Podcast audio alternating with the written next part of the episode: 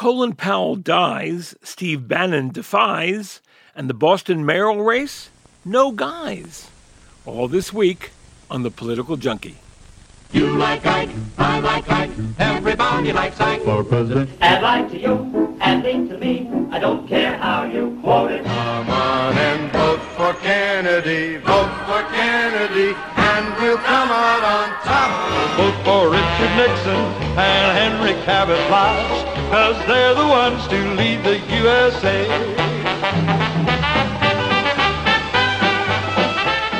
Thanks for joining us, and welcome to episode 376 of The Political Junkie. I'm Ken Rudin. The refusal by the previous administration to cooperate in any way regarding the January 6 insurrection continues. The latest episode involves Steve Bannon, the Trump associate who said he won't testify before the Congressional Committee about what he knew in advance about the attack on the Capitol. On Thursday, the House voted 229 to 202 to cite Bannon with contempt of Congress, which could ultimately send him to prison. Bennie Thompson, the Mississippi Democrat who heads up the committee investigating January 6, made clear the urgency of the House's action. Our investigation is going forward. We're hearing from witnesses, reviewing documents, analyzing data, Mr. Bannon stands alone in his defiance, and we will not stand for it. We will not allow anyone to derail our work because our work is too important, helping ensure that the future of American democracy is strong and secure.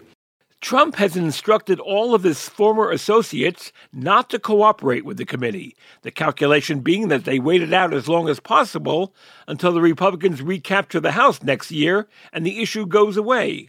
It's a risk, but it's part of the GOP plan to downplay the assault on the Capitol, lest it become an issue that could hurt them, both in next year's midterms as well as in 2024, when Trump is talking about running again. The long term prospects for both sides are uncertain. Bannon says he won't cooperate because of executive privilege rights he may not have. He left the White House in 2017, and it's not clear whether he's protected, despite what Trump claims. But a subpoena coming from Congress is not the same as coming from a court, and the House may have to wait for the judicial system to go through its motions before Bannon could be sent to prison. It remains a sad spectacle to watch congressional Republicans go along with validating Trump, Bannon, and the assault on democracy and fair elections. But what could you expect when the former president continues his hallucinogenic view of reality? Not long before the House voted to cite Bannon on Thursday, Trump released this statement The insurrection took place on November 3rd, Election Day. January 6th was the protest. I'm still hoping Republicans will stand up to denounce this fantasy. I know the odds don't look promising. Remember when you ran away and I got on my knees and begged you not to leave because I go berserk? Well, you left me anyhow, and then the days got worse and worse, and now you see I've gone completely out of my mind. They're coming to take me away, ha ha. They're coming to take me away, ho ho, hee hee, ha ha. To the funny farm where life is beautiful all the time. And I'll be happy to see those nice young men in their clean white coats, and they're coming to take me away, ha ha. In the waning weeks of the 2020 presidential race, there was a deluge of books about Donald Trump. One of them was It Was All a Lie How the Republican Party Became Donald Trump. The author, Stuart Stevens, a longtime Republican strategist whose clients included presidential candidates Bob Dole, George W. Bush, and Mitt Romney, among many others. Notably, he did not support Trump either in 2016 or in 2020 when he wrote this book. Actually, saying he didn't support Trump is an understatement. But this book does much more than tear Trump apart. It's a complete indictment of the Republican Party, and Stuart's grievances start well before 2016. The book has a new preface, which includes the insurrection of January 6th and the GOP's willingness to not only defend the storming of the Capitol, but the effort to deny Joe Biden the presidency. Stuart Stevens, welcome to the Political Junkie. Ken, it's great to be here, man. Thank you for asking me to the party. Uh, thank you for. We'll, we'll see how well the party goes here after we we finish talking. But you know, I was trying to come up with the right word for your book, and I think I think depressing comes to mind. Not not for anything you wrote about Donald Trump. I mean, I don't think there's much new here, but the case you make against the Republican Party, it's depressing, at least to me. I think it's I, I think it's depressing, and to be honest, um, I think I'm depressing these days, um, which is a weird position for me to be because I've always been an irrepressible optimist. I mean, I was always a guy in campaigns that we'd be down, you know, 30 points 10 days out, and I still thought we could win. I mean, I was, I was sort of a joke around the political world that I was a guy that was always optimistic. But that's who you want on your campaign. You want somebody who truly believes, or at least thinks it's it's doable. But right now, I mean, this party gave us that gave us so many giants. You know, has been reduced to one that no longer seems to believe in in small d democratic rule. You know, the way I ended up writing this book, you know, a lot of people were wrong in 2016 about Trump, but it's really hard to find anybody who was more wrong than me. Um, I didn't think he'd win the primary. I didn't think he'd win the general. And when he did, I had started asking myself, like, how, why didn't I see this? And I had friends, you know, they would say, well, you know, Trump hijacked the party. This isn't really the party. It's like, I don't know. I can't, I'd like to believe that, but I can't. Do you make the case in the book that Trump didn't engage in a hostile takeover of the party? The GOP was headed in that direction all along, and Trump was in the right place at the right time. A hundred percent. I don't know any other conclusion to come to. Otherwise, there would be an anti-Trump movement in the Republican Party. And there's not. Certainly not among elected officials. Well, I mean, among the party faithful. When Trump says he's the most popular Republican, he has 90 plus percent. It's true. And the party has become Donald Trump. It's a white grievance party now. You know, you mentioned in your book, you talk about well, you're pretty tough on Republicans of the past. Uh, Barry Goldwater and his vote against the 64 Civil Rights Act. Um, Richard Nixon had his Southern strategy. You talk in your book about Ronald Reagan uh, uh, talking about states' rights while campaigning in Mississippi. And then, as you say, Bush came along with his compassionate conservatism. And then, when Mitt Romney, when Mitt Romney lost in 2012, you know, the party did its famous autopsy to find out how to grow the party right. and stop its losing streak. But Trump basically ignored every suggestion that came out of that and said, you know, the heck with expanding the party. Let's focus on the base. Let's focus on resentments. And we saw that from the moment he came down that escalator at Trump Tower talking about Muslims. You know, what's fascinating to me about that so-called autopsy, and I think Reince Priebus, who was head of the party then, deserves credit for commissioning that. It's always hard to be self-critical. And the conclusions were pretty obvious, but it's good to say them. You know, the party needed to be more inclusive. It needed to appeal to more non-white voters. It needed to appeal more to women, particularly women who work outside the home and younger women. Um, all of those things, and they were presented not just as a political necessity, but as a moral mandate.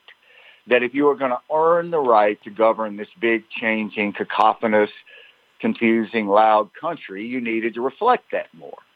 And then Trump came along and it was like, oh, thank God we don't have to pretend we believe in this. we can go back to what we really want to be. And that's why I ended up calling the book It Was All a Lie. Because I don't think people abandon deeply held beliefs in a few years. It just means you didn't deeply hold them. No, I mean, a lot of these things that I assumed were values, I don't know any conclusion to come to, but that they were marketing slogans. But I remember, and I think you mentioned in the book too, I remember in, in 2012 how outraged the RNC was uh, in the aftermath of that legitimate rape comment from Todd Akin right. in Missouri. And the party wanted him gone, get rid of him. And then, meanwhile, you know, Trump goes on and insults everyone and berates everyone in his path, including Republicans. Think of what he said about John McCain, and yet the RNC never blinked. Everything was fine. They never, that's, that is the turning point um, and to me, the quintessential moment is um, in December of 2015 when Trump came out for a Muslim ban. And if the Republican Party was going to stand for anything, it was the Constitution. And a Muslim ban is a religious test. And the party should have done exactly what they did with Todd Akin. And they didn't. And once you allow that to happen, it only gets worse.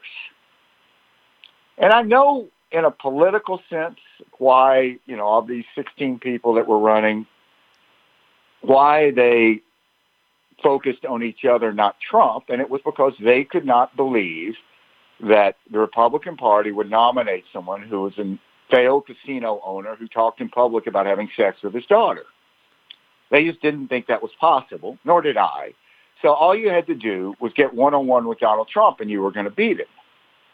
That was the old Ted Cruz strategy that Sure. he went, you know, he decided not to attack Trump because he said, there's no way this guy can survive and I'll pick up his supporters when he loses. Yes, and you know Trump was threatening to run as an independent. He bullied the party. But look, I, I, uh, there's a lot of excuses for this, but it still is a moment when in, our system parties should play a circuit breaker function. And no one pulled the circuit breaker in the Republican Party on Trump. You know, there were so many things in your book that we could talk about for hours, so many fascinating contradictions. Um, and I wrote some down here. I mean, why was NCPAC, you know, the, the conservative organization dedicated to electing the most anti gay candidates possible, why was NCPAC filled with gays in its ranks? How could evangelical groups back a candidate who, must have violated all 10 commandments? how do Republicans blast President Biden's programs as budget busting when they were all for Trump's tax cuts that swell the deficit? I mean, it goes on and on. Yeah, so uh, it was all a lie. They didn't believe this stuff. And ultimately in life, you believe what you'll fight for. And they didn't fight for any of this. So I, I don't know any conclusion to come to, but that they don't believe in this. And I think it's become just about power. I don't think the Republican Party is a political party in the sense that we've known political parties mostly in America. It, it, it's not, it's, it's really a cartel. It exists for one purpose, to elect Republicans and beat Democrats for the sake of power to no purpose. And I, there is no coherent conservative American governing philosophy that anyone can articulate now. It just doesn't exist. I mean, say what you will about someone like Elizabeth Warren. She can articulate a concept of government, a center-left concept. You can argue with it. She'll argue back. She'll be articulate. There's something there. There's nothing there on the center right. It's just about power. I just don't think the party's worth saving.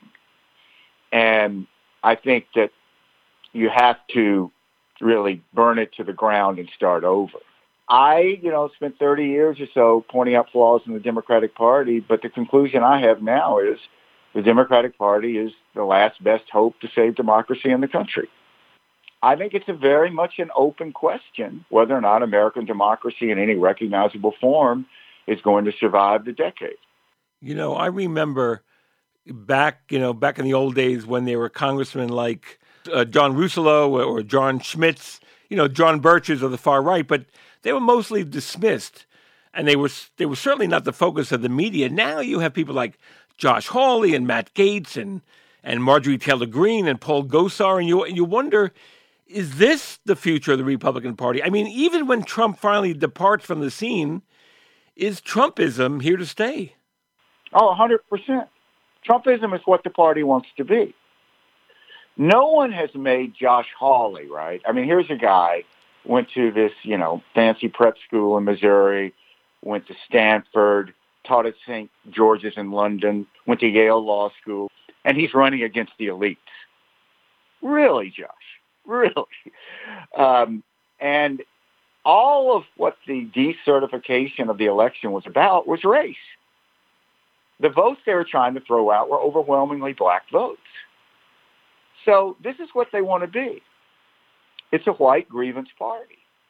And you look at the legislations that are being introduced and passed in these states after January 6th, and it's all about trying to change the rules. So before the demographic tide sweeps away the Republican Party, they're trying to change the rules. You know, I'm thinking, um, uh, you know, listening to what you're saying, um, and I also uh, it makes me think about this week's death of Colin Powell. And you know, all those what ifs, you know, what if he ran that year? What if he beat Bill Clinton? Uh, what if he led the Republican Party in a new direction? Do you ever think about that? And and while this is a ridiculous question to ask, you know, how likely would the Republican Party of today nominate a Colin Powell for president? Well, they wouldn't nominate him because he's pro-choice. You know, there was a time, I don't know, it's not ancient history, dozen years ago, I'd have to do the math, when there were more people living under pro-choice Republican governors than pro-life Republican governors. Because um, you had Schwarzenegger, Pataki, Tom Ridge, all these big state governors who were Republicans, Bill Weld or Cellucci, Massachusetts, they were pro-choice and they were Republicans. That line has really been hardened on both sides of the part, you know, both sides of the aisle. It's very difficult to be a pro-life or anti-abortion Democrat. But, you know, one of the conclusions I came to thinking about all this, and I thought about that question you're asking a lot, like what if Colin Powell, what if Mitt Romney had won? What if there had not been a 9-11 and George Bush could have continued along the path that he started out as president? I mean, the first thing that George Bush, big piece of legislation he had was No Child Left Behind. And you go back and you look at that signing photo and he has Ted Kennedy over his right shoulder. I mean, today that would be presented like in a war crimes tribunal in the Republican Party. Looking back on it, I really think the last best chance we had to save the party from this was probably 9-11. Because had Bush not become a wartime president, he would have led the party in a very different direction. I mean, if you go back and you read George Bush's acceptance speech at the 2000 Republican Convention in Philadelphia, it reads like a document from a lost civilization. It's like something from the Mayans.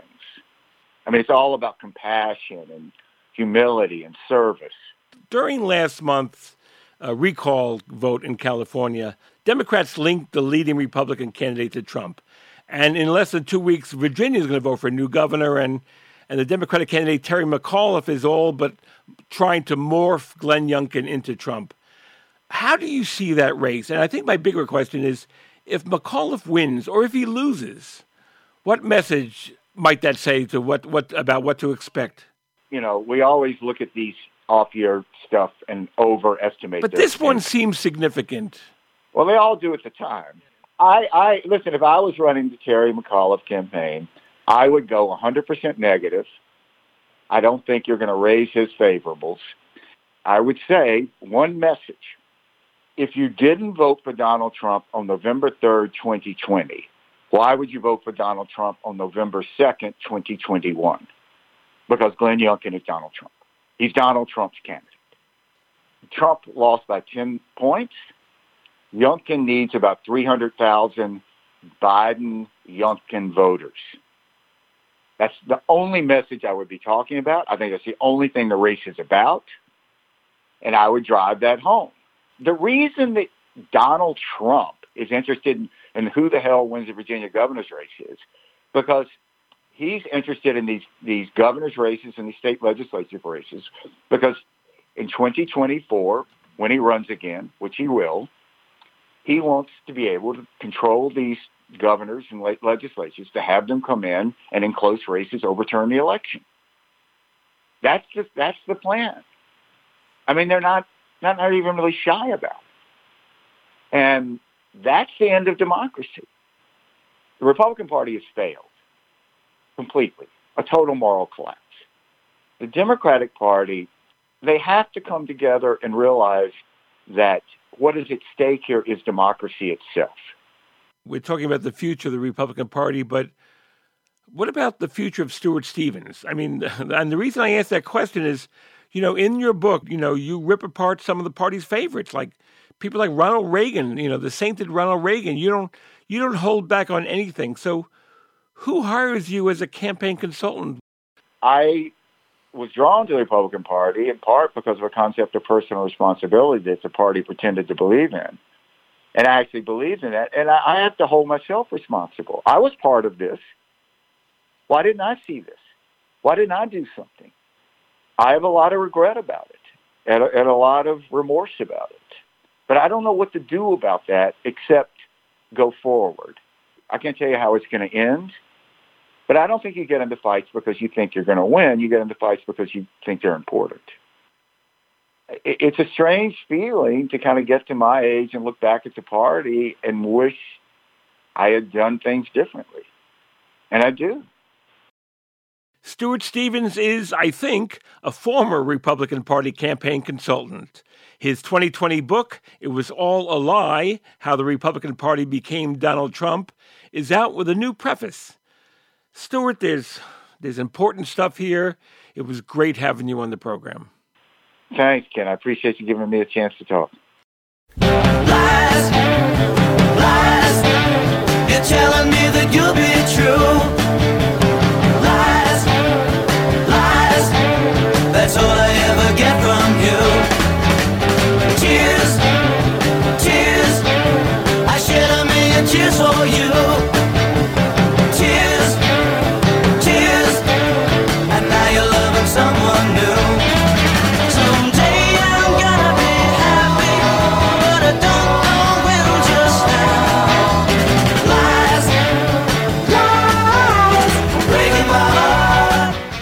The big story on November 2nd is obviously the race for governor of Virginia.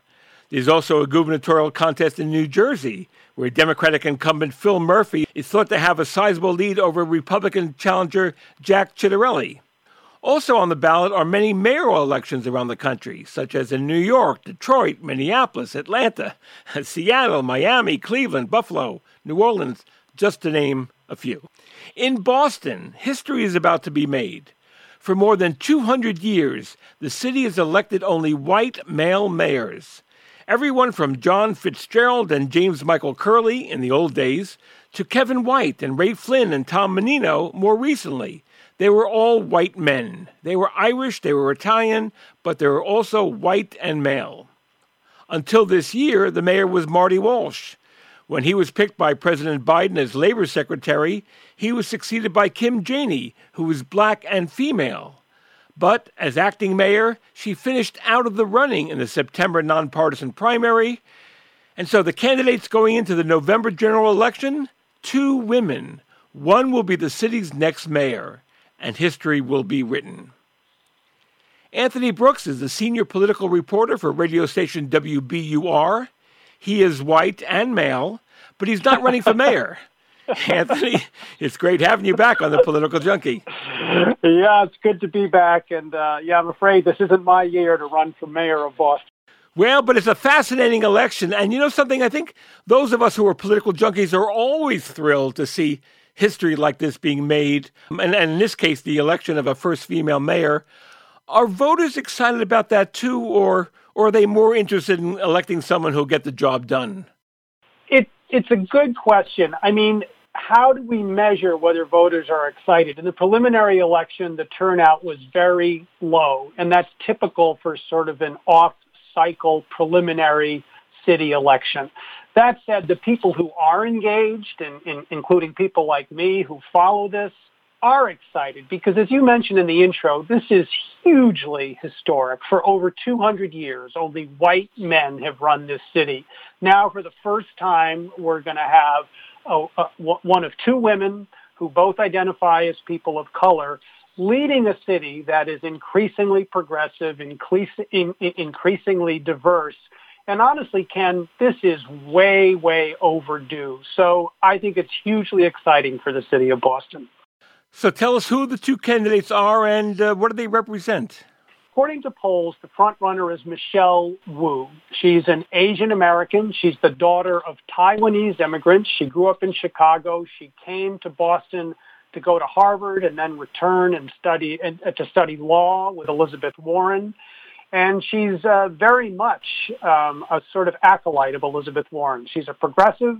She runs on a big progressive vision for the city that includes free public transportation, that includes a Green New Deal for Boston and tackling the big issues around racial inequality and the racial wealth gap. Um, she's running against fellow city councilor Annissa Essaibi George. Uh, Annissa Essaibi George is the daughter of a, a Polish uh, immigrant mother and a father who came from Tunisia, uh, an Arab Muslim. She identifies also as a person of color. It's probably fair to describe her as the moderate in the race. Uh, although in any other city, she would probably be seen as pretty progressive as well. She supported people like Senator Markey in that race against uh, Congressman Joe Kennedy. She was a big backer of Ayanna Pressley. Um, Massachusetts' first black uh, woman to go to Congress. Uh, but her vision of what state of what city government can do is more restrained than Michelle Wu's. Kim Janey, the acting mayor, um, uh, is a black woman who didn't make it out of the primary. She apparently split the black vote with another African American female candidate. Boston has a history of seeing race in its politics. Um, I hate to I hate to admit this, but I still remember the candidacy of Louise Day Hicks from more than 50 years ago. Sorry, but anyway, black voters have a, have a lot riding on this year's election, and as you mentioned, Ayanna Pressley uh, was elected three years ago, uh, an election that excited the African American community. At the risk of generalization, are black voters excited about this choice? Are disappointed? Are they enthused? What do you see? Well, I think initially it was a disappointment for black voters, especially that segment of black voters that are really political activists. They really thought this was their year. Uh, but in fact, there were three black candidates in the preliminary election. There was acting mayor Kim Janey, city councilor Andrea Campbell, and John Barros. Um, who was um, the economic and development director for former Mayor Marty Walsh. They were all black. They split the black vote.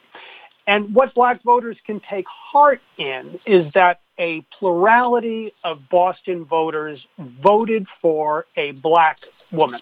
But because the vote was split, it ended up um, giving way to Michelle Wu, who was the top vote getter in any case, and uh, Essaibi George, um, who was an Arab American.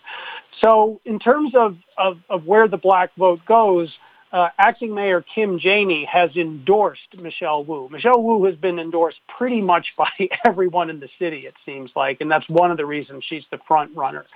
But, you know, what's interesting about the black vote in the city is it's always been key for a long time now. Even all those white mayors, whether it was Marty Walsh or going back to Tom Menino or Ray Flynn, they wouldn't have been able to be elected without the support of black voters.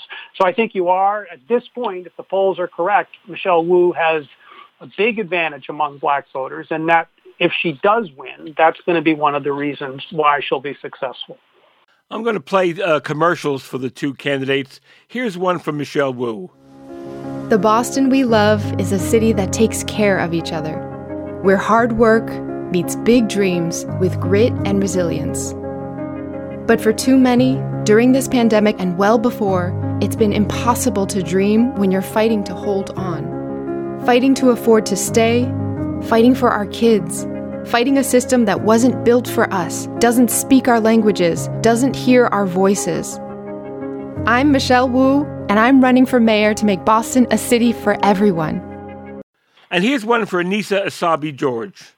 As a teacher, I had a front row seat to the challenges our kids face every single day housing insecurity, food insecurity, lack of economic opportunity.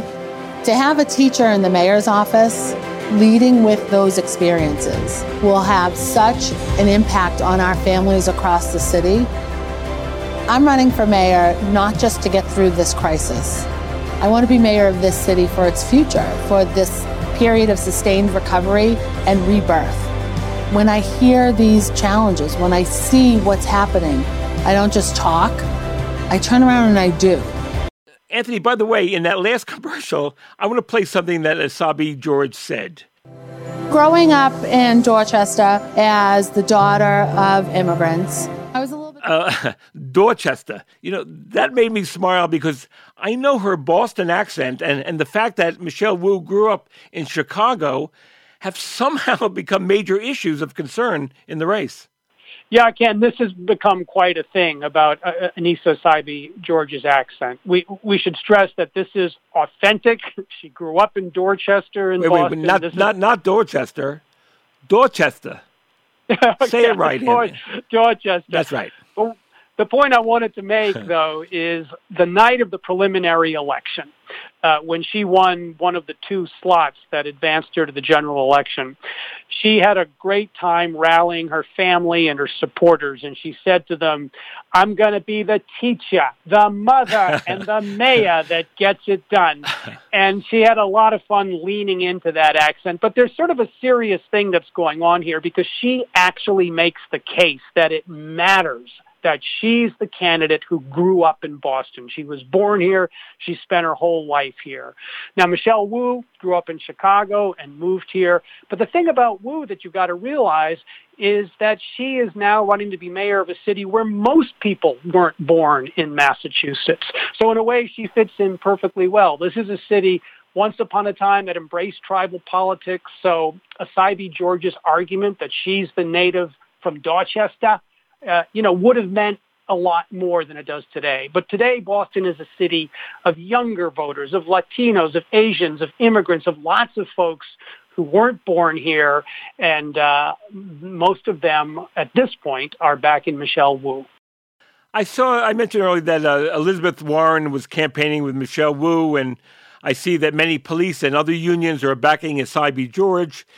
Is the race? Is this accurate to say that the race is seen as a, a progressive versus centrist? I mean, I think it is. I, I think a more precise definition of the distinction, though, is that it's a race between Michelle Wu, who has a big, broad vision of what city government can and should do, whereas Essaibi George isn't necessarily opposed to the sort of political principles behind that. She's more grounded in the reality of what a mayor can do. For example, Michelle Wu wants to make public transportation free. Essaibi George doesn't say, I'm against that. She says, a mayor can't do that because the state runs the system of public transportation in Boston. So her point is you got to stick to your knitting. A mayor's job is about filling potholes. It's about making sure the schools work. It's about st- safe neighborhoods. So it's a more limited but more concrete view of what city government can do.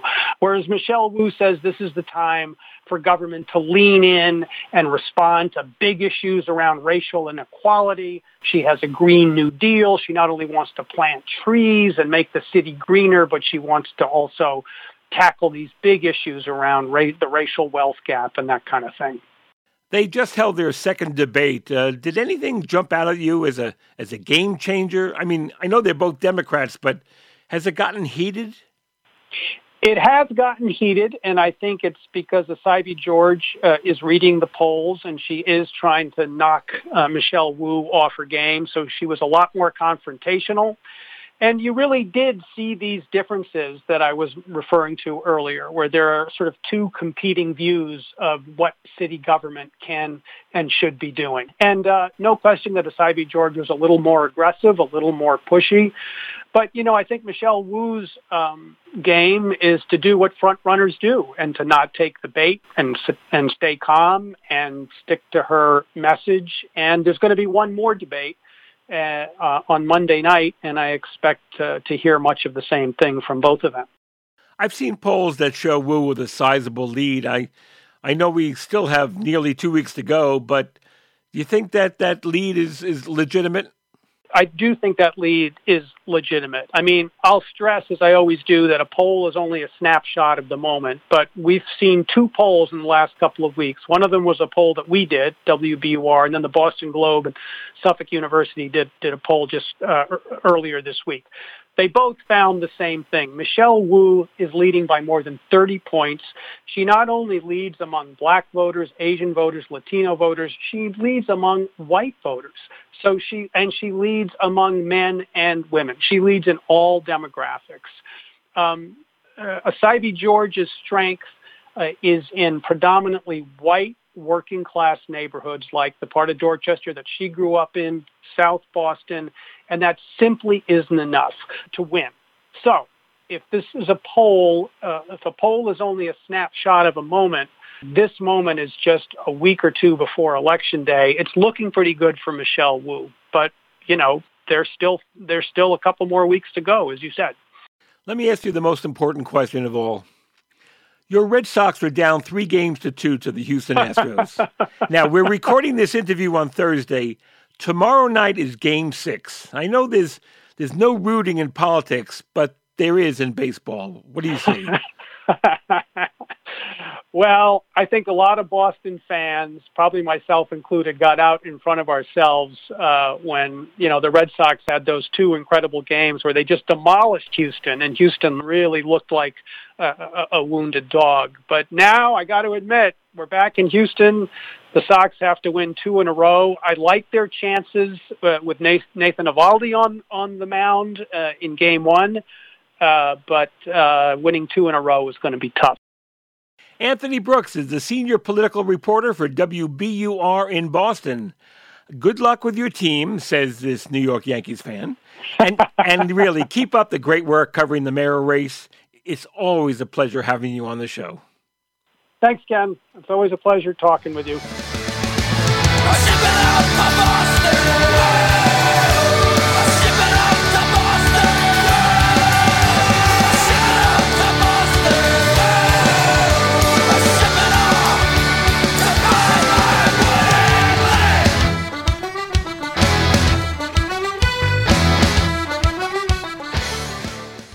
Colin Powell died on Monday.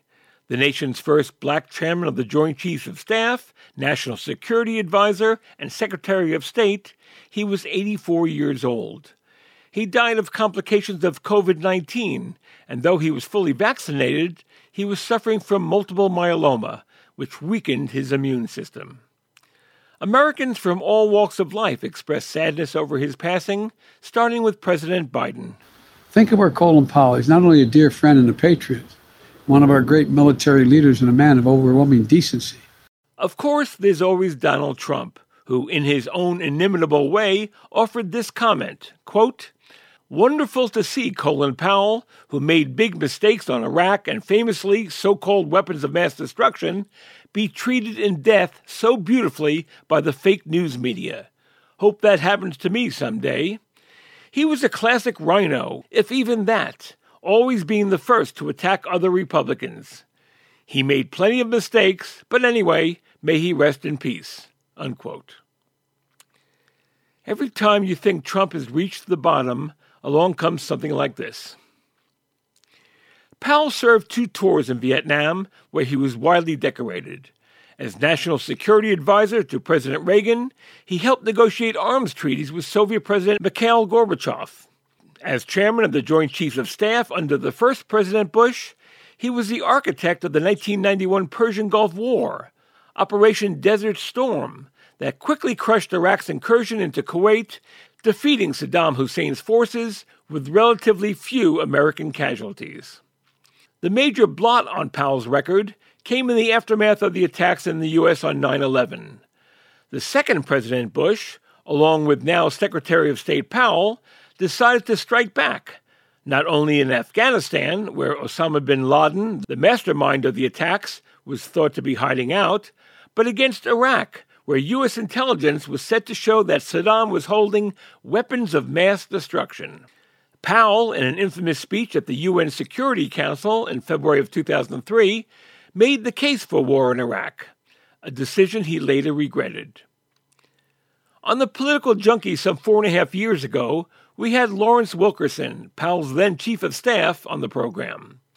He talked about what went into Powell's UN speech and revealed that even as it was being given, Powell and he both had serious doubts about its veracity. I'm replaying that segment now. The Bush decision to go to war in Iraq was based on intelligence information later proved inaccurate that said Saddam Hussein had stockpiled weapons of mass destruction. But the reason it was most believable was because it came from a reliable source Secretary of State Colin Powell. Fourteen years ago, he gave a memorable speech at the United Nations. One of the most worrisome things that emerges from the thick intelligence file we have on Iraq's biological weapons is the existence of mobile production facilities used to make biological agents. Let me take you inside that intelligence file and share with you what we know from eyewitness accounts.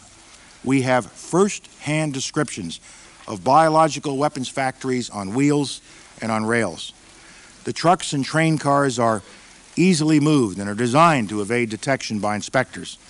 In a matter of months, they can produce a quantity of biological poison equal to the entire amount that Iraq claimed to have produced in the years prior to the Gulf War. Every statement I make today is backed up by sources, solid sources. These are not assertions. What we're giving you are facts and conclusions based on solid intelligence. It wasn't until years later that we learned there were no weapons of mass destruction. Saddam did not have chemical weapons that he said he did. Lawrence Wilkerson was Powell's chief of staff at the time and has long since been an outspoken critic of what was going on back in 2003. Colonel Wilkerson, welcome to the Political Junkie. Thanks for having me. I have to confess it's a little easy conducting this kind of interview, knowing that we know much more now than what we knew back in 2003. But let me start from the beginning. What was your role in General Powell's speech at the Security Council? I was the one who technically and graphically and organizationally had to put the thing together. Um, and let me let me start by addressing your intimation at the beginning, and indeed President Trump, then candidate Trump's intimation. This was not an intelligence failure in the nature of a failure like Pearl Harbor or like 9/11 or whatever. It was an intelligence failure, failure only insofar as it extended to the number one and the new number two man, Tenet and McLaughlin, respectively at the CIA and their force over the other 15 entities in the U.S. intelligence community, and most dramatically to the Vice President's office and to Douglas Feith in the Pentagon, who ran an alternative intelligence operation that convinced the President that Saddam Hussein had weapons of mass destruction, and I'm sad to say, convinced my boss, too, that Saddam Hussein had weapons of mass destruction. So it was not strictly a failure of the institutional apparatus serving America in the realm of intelligence so much as it was a use of that apparatus, very selected use of that apparatus by the vice president to convince the president to go to war. In your opinion, was the decision to go to war in Iraq based on faulty intelligence or was it based on lies? I think it was based on lies. I think the intelligence was there. I've subsequently, uh, along with about 400 of my students, doing uh, really, really good research over the past dozen years or so, discovered that there were people who knew uh, with some degree of confidence that Saddam Hussein, Saddam Hussein had curtailed his three programs, chemical, biological, and nuclear most seriously curtailed his nuclear program for a number of reasons we need not go into, but he didn't want that to be public. He didn't want it to be public because Iran was his number one enemy, and he felt he needed Iran to continue to think that he had some of these weapons, and that's understandable.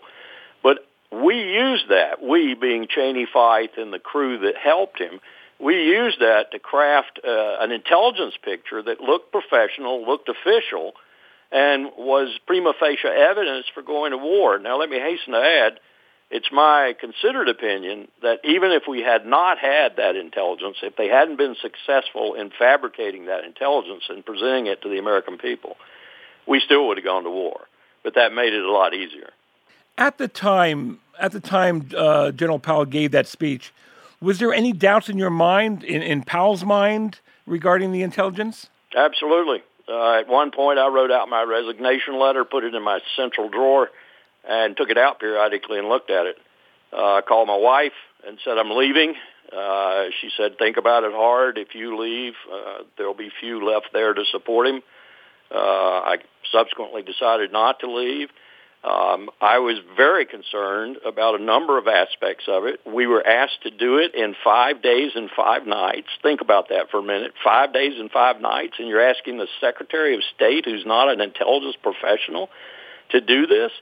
He went right back to Dr. Rice and said, we need more time. She said, I understand. I understand. I'll go to the president. The president told her, no, we've already made the public announcement. He's doing it. And so we had to do it. You bet I was ready to leave but I didn't. Uh, I'll go to my grave ruing the fact that I did not submit that letter and walk out. Did Powell have doubts too from the beginning?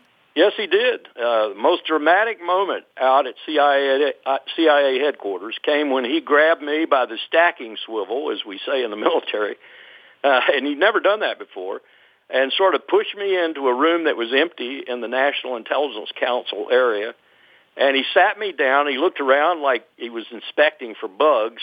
And he said, listen, I am sick and tired of this business of Saddam Hussein's connections with Al Qaeda. There is no hard evidence. There is no proof. I want to take it out. And I thought he, I, I think he thought I was going to object. I looked at him and I said, boss, done. I think it stinks too. So I went to the speechwriter who was at her computer banging away with the speech, and uh, I essentially said, we're going to have to do a really difficult thing. We're going to have to go through this and extract everything that has to do with Baghdad and terrorism, particularly Al-Qaeda. She said, no problem, we'll do it.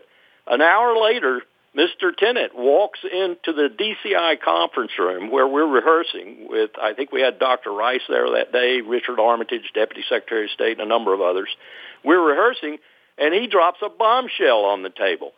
He essentially tells Powell and the rest of the people in the room that they have just gotten results from high-level interrogation of a high-level al-Qaeda operative substantiating contacts between the Mukhabarat in Iraq and al-Qaeda, including training them in how to use chemical and biological weapons. Powell turned to me and said, put it back in.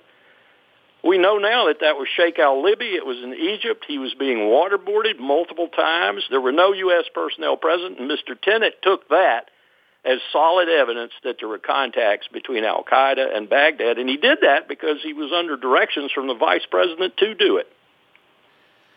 Tell me, tell me how you first began working with Colin Powell. He grabbed me out of the Naval War College where I was on the faculty. He's doing a lot of he's doing a lot of grabbing, isn't he? Yeah, January 1989. Actually, I, I got a call from my admiral, which wasn't uncommon because I was sort of a special assistant to the admiral who's president of the Naval War College at the time. He says, come down to my office. And I come down there and he says, you got a call from the National Security Advisor. I said, are you kidding me? He said, no, go take it. So I picked up the phone and someone put Powell on and he said, can you be in the Pentagon on 25 January for an interview? I said, yes, of course. it started there. Is it fair to assume that the two of you have had multiple conversations about his 2003 speech in the years since? No, it's not fair to assume. We've had a few, but uh, it's a very difficult subject for us to broach, even, let alone discuss. Interesting. You know, I, I mean, I know he has results. I have a, a piece of tape here uh, in an interview he gave years later uh, with Al Jazeera. Uh, let me let me play a part of this speech. I gave that speech on four days' notice, uh, based on an intelligence estimate that had been done months before and provided to Congress.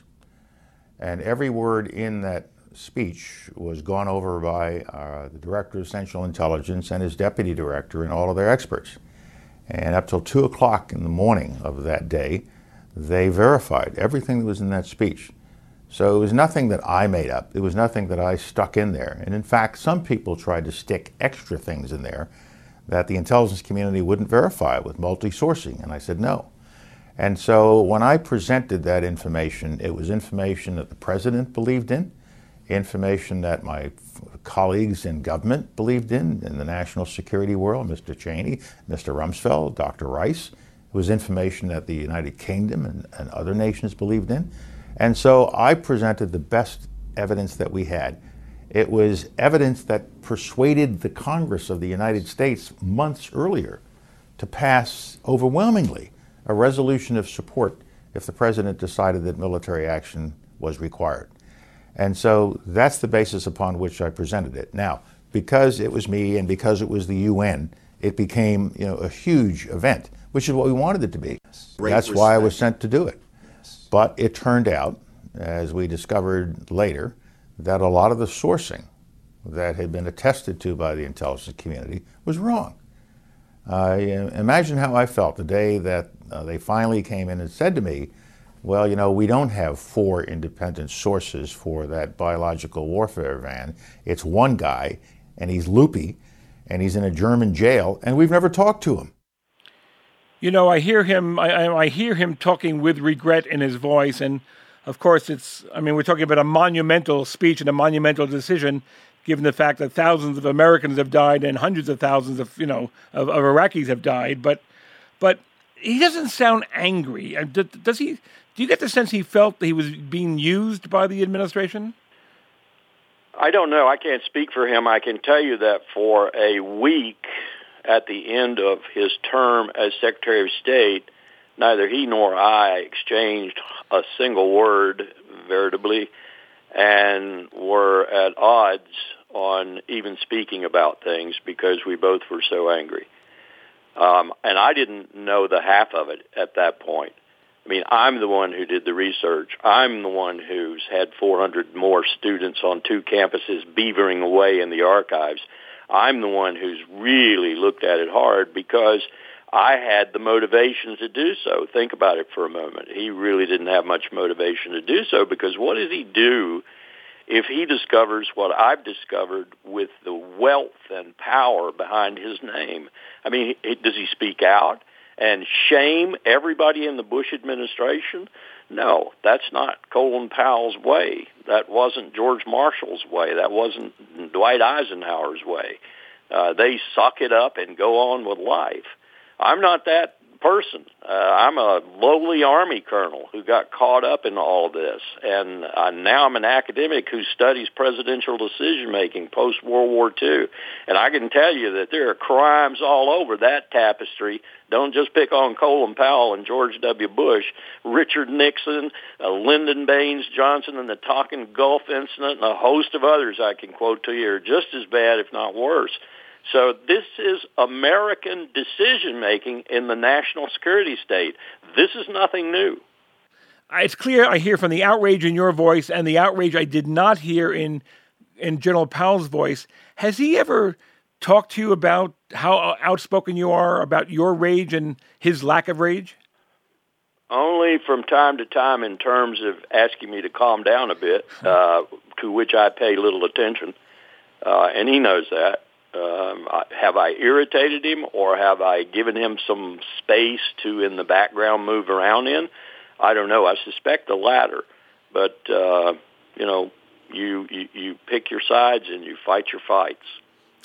Larry Wilkerson was Colin Powell's longtime chief of staff and helped him prepare his famous or infamous speech before the UN Security Council in 2003, making the case for war against Iraq. Colonel Wilkerson, thank you so much for your time. I thank thank you for giving me the opportunity, Ken. Make a grave for the unknown soldier nestled in your hollow shoulder. The unknown soldier.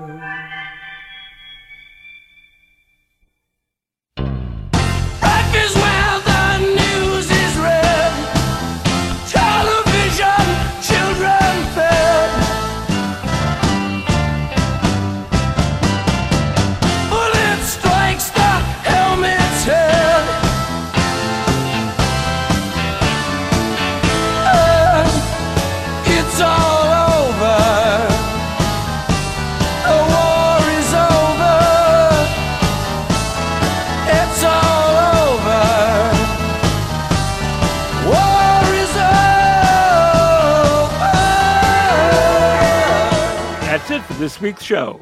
Don't forget, you can always find my political blogs, trivia questions, and the Political Junkie store, all at krpoliticaljunkie.com. If you've got comments, questions, or complaints, send an email to ken at krpoliticaljunkie.com.